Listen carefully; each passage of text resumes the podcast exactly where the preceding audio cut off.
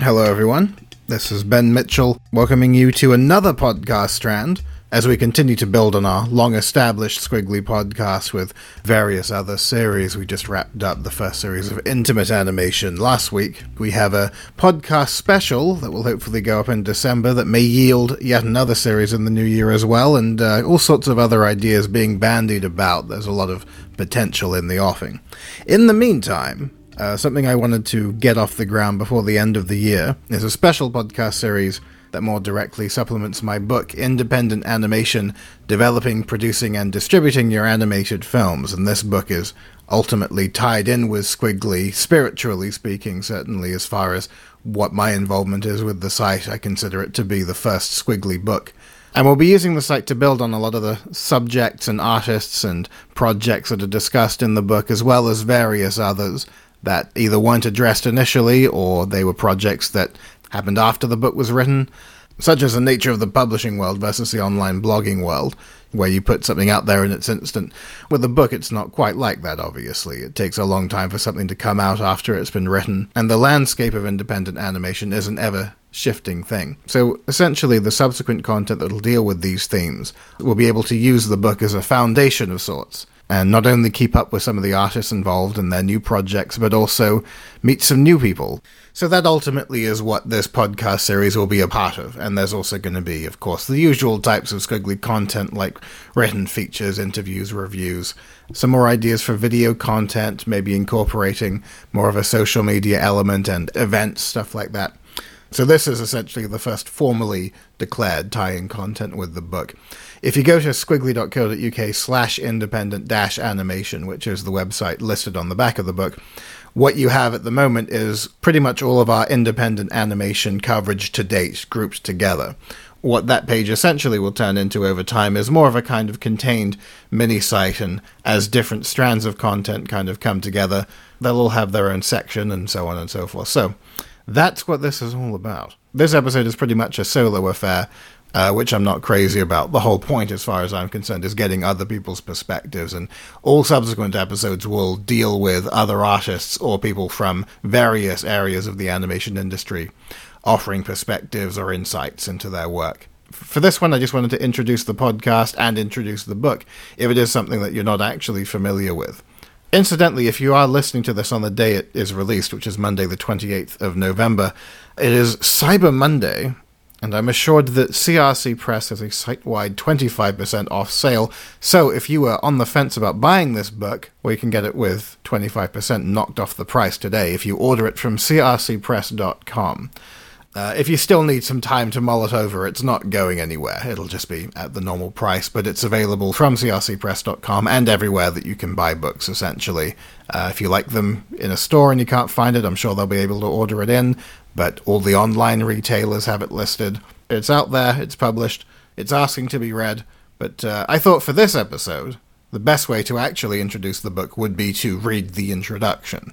So I will do exactly that albeit in a slightly abridged form, but this should give you an overall idea of what exactly this book is all about. So uh, let's proceed. It's like Audible up in here.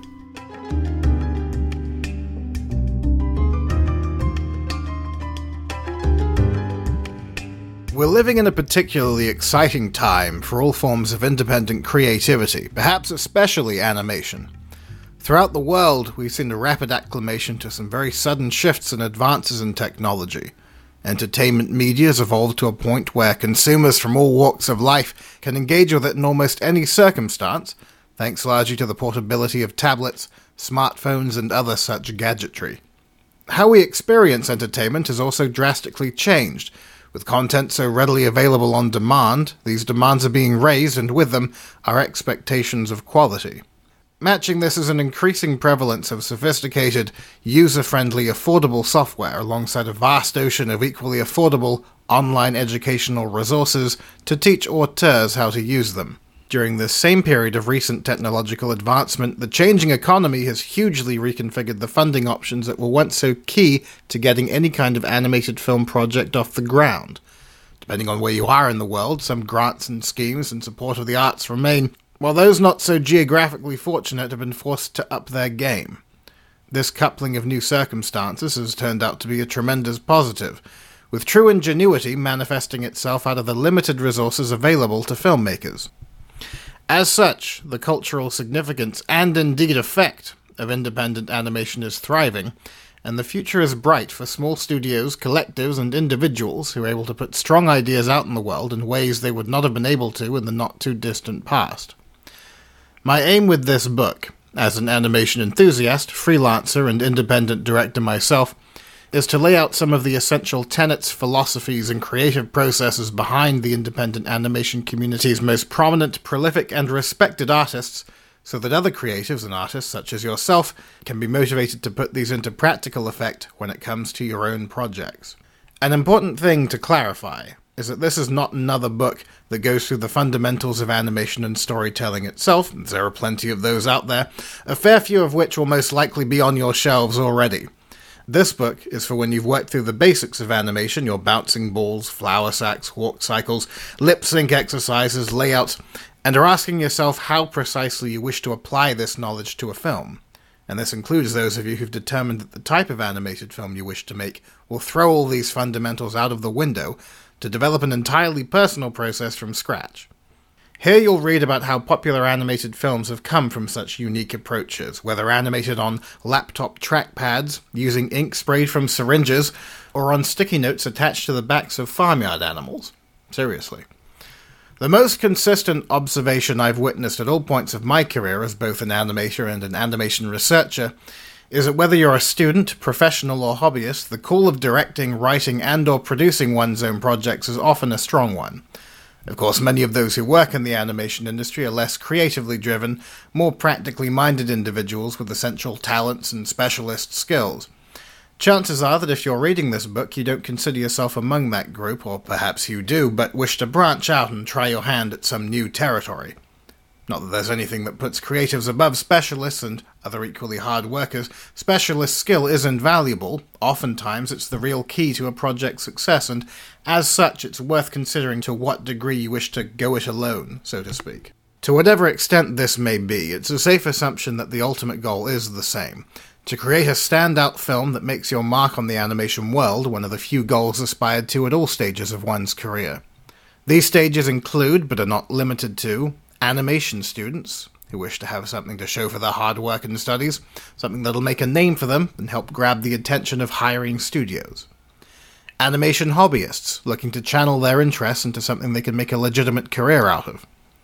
Freelancers with work experience and a fundamental knowledge of the industry eager to create a piece of work with their own stamp and creative identity. Studio owners who might benefit tremendously from the visibility and industry credibility a standout film would generate for their business. Industry specialists eager to expand their body of work through collaboration or simply trying something new. Even those who've made a film, or several before, searching for the motivation to create more or possibly pursue an exciting new artistic direction. Wherever you are in the industry, the ultimate goals will most likely be to entertain, be noticed, and have your work be seen and appreciated. Throughout this book are a number of case studies from the world of independent animation.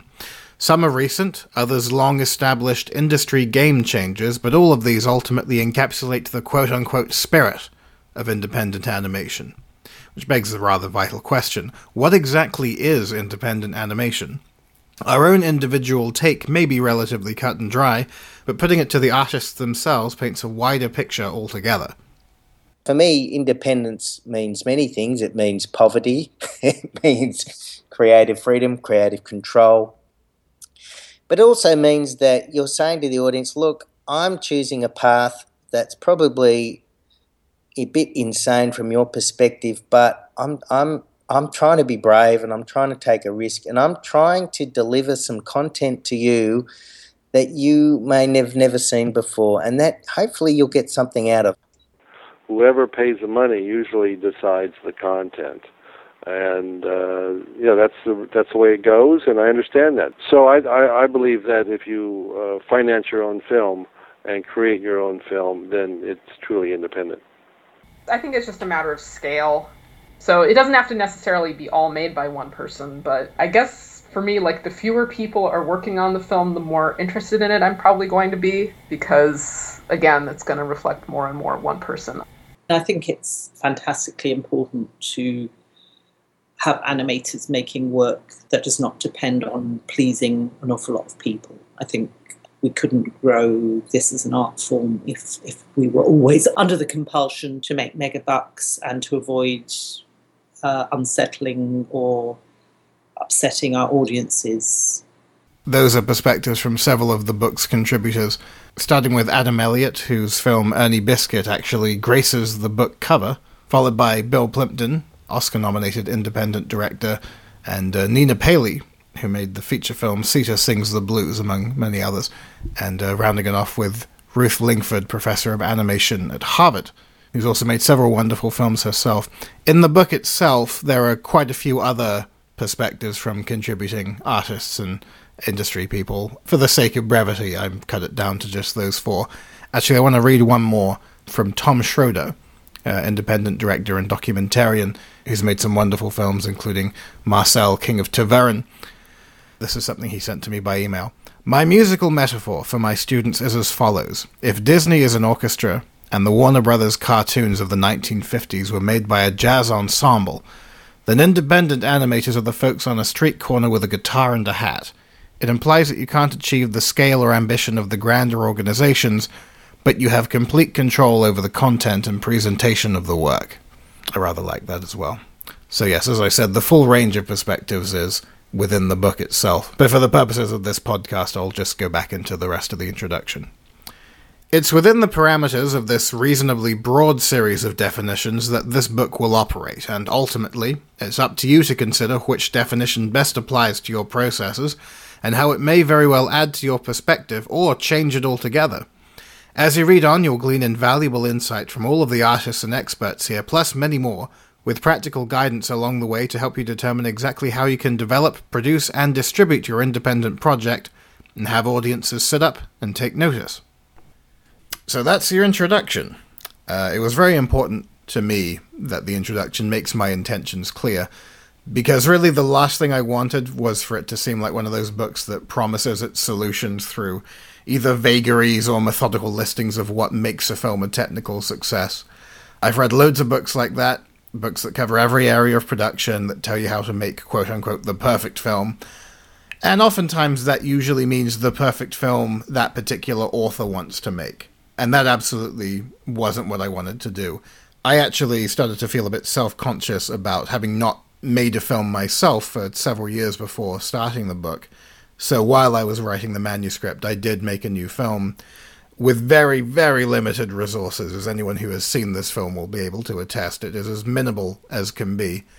But it did find its place out there in the festival world, and it ultimately made some money uh, it justified its creation, certainly, without a shadow of a doubt.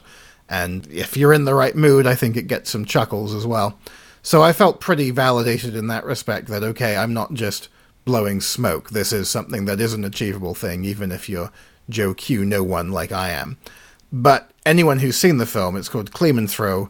It's safe to say that it's not a film that I would bundle in with the book. In fact, I don't really actually mention it because I'd like to think I have enough self awareness to know it's not the film that any of you want to make. This was a film that I wanted to make when I was, you know, in a weird place a couple of years ago. My intention with the book, more than anything, is for people to get the same motivation and the same inspiration, the light bulbs going off over their head, to come up with their own Kleeman throw, or maybe even a proper film. So, going back to the point I made in the introduction about just how much of a gamut there is when considering this area You'll recall I mentioned animating with sticky notes on the backs of farmyard animals. That wasn't me just babbling. That is one of the case studies in the book.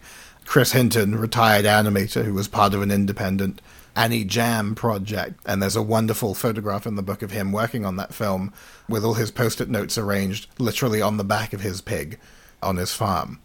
And that to me, of all the images in the book, and there are lots of images, I had to catalog each one and clear each one. It is a whole other world to the website, believe you me. But that photograph, more than anything, as an illustration, summed up so much the, the ultimate spirit of what independent animation can be, which is pretty much anything, regardless of resources or lack thereof. And so that sticky note film was made with virtually no budget and it performed comparably well when weighed against another case study in the book that was made for hundreds of thousands of euros, but you'd be able to consider both of them to be part of the same playing field, oddly enough. And also, just as there are multiple definitions of independent animation, there are different definitions of success. So, for example, if you throw all your finances and years of your life into a project, you'll probably want more of a return than something you threw together over a long weekend. And I genuinely feel that the bulk of the insight the artists featured in this book offer up is relevant to that entire spectrum of perspectives. And although the remit of Taylor and Francis is academic textbooks, the presentation of this book itself is more of a cultural study with reflections from the people who've actually made a go of it and have something valuable to show for it. Some of them owe their careers to it, absolutely. So it isn't Ben Mitchell's thoughts on how to hypothetically make it big. It's about demystifying a world that's actually quite accessible, that of self production and self distribution. And you don't just get perspectives from filmmakers, there's all sorts of valuable hints and advice from those on the other side of the looking glass festival organizers, curators, jurors, uh, people on panels, people whose job it is to sift through waves of new films year after year, who ultimately have an intuitive sense of which films are worth giving an opportunity in front of an audience, uh, and which are ultimately jettisoned because they didn't quite make the grade. And some of the best lessons we can learn in all walks of life are what not to do in any given situation, traps not to fall into. And uh, when it comes to independent animation, it's no exception. I think I'm going to wrap this up now because I'm not a big fan of doing this on my own, and I can't imagine it's as interesting a listen. As I've said, for future episodes of this particular podcast, there's going to be a lot of specific insight from filmmakers and various people in the animation industry. It is going to be structured a little bit differently to the other podcasts, which so far have had more of a kind of talk show feel to them. This is going to be a little bit more informational, I will say. But it won't just be me selling the book every episode, so that's something I'm sure will come as a relief to some. For example, in the very near future, we'll be talking about the latest outing from the Late Night Work Club, which is a collective of independent animators that put together a quite lengthy anthology a couple of years ago, and they've just put out the second part uh, this month. In fact, this very day, uh, it's gone live. And it's fantastic. It really represents the spirit of what the book's all about. Animators just having an idea and following it through in the best way that their circumstances will allow and creating some excellent work. It's really worth checking out. You can see more information on skwigly.co.uk or visit latenightworkclub.com. But we'll be hearing more from some of the people involved in that very soon in this series, and many more independent artists. I'm really looking forward to sharing their work with you. Okay, so I'm going to call it a day as far as this episode goes. I hope this introduction proved interesting and maybe uh, helped you make a decision one way or the other as to whether or not this book is your cup of tea. But keep your eyes on skwigly.co.uk for all the usual news, reviews, interviews, features, and uh, other podcast series, other video series, all the stuff we love to put together for you. And I'll be back with the next episode of the regular podcast very shortly. And until then, happy independent animating. I've got to work on better closing lines. I will catch you all later. Take care. Bye bye now.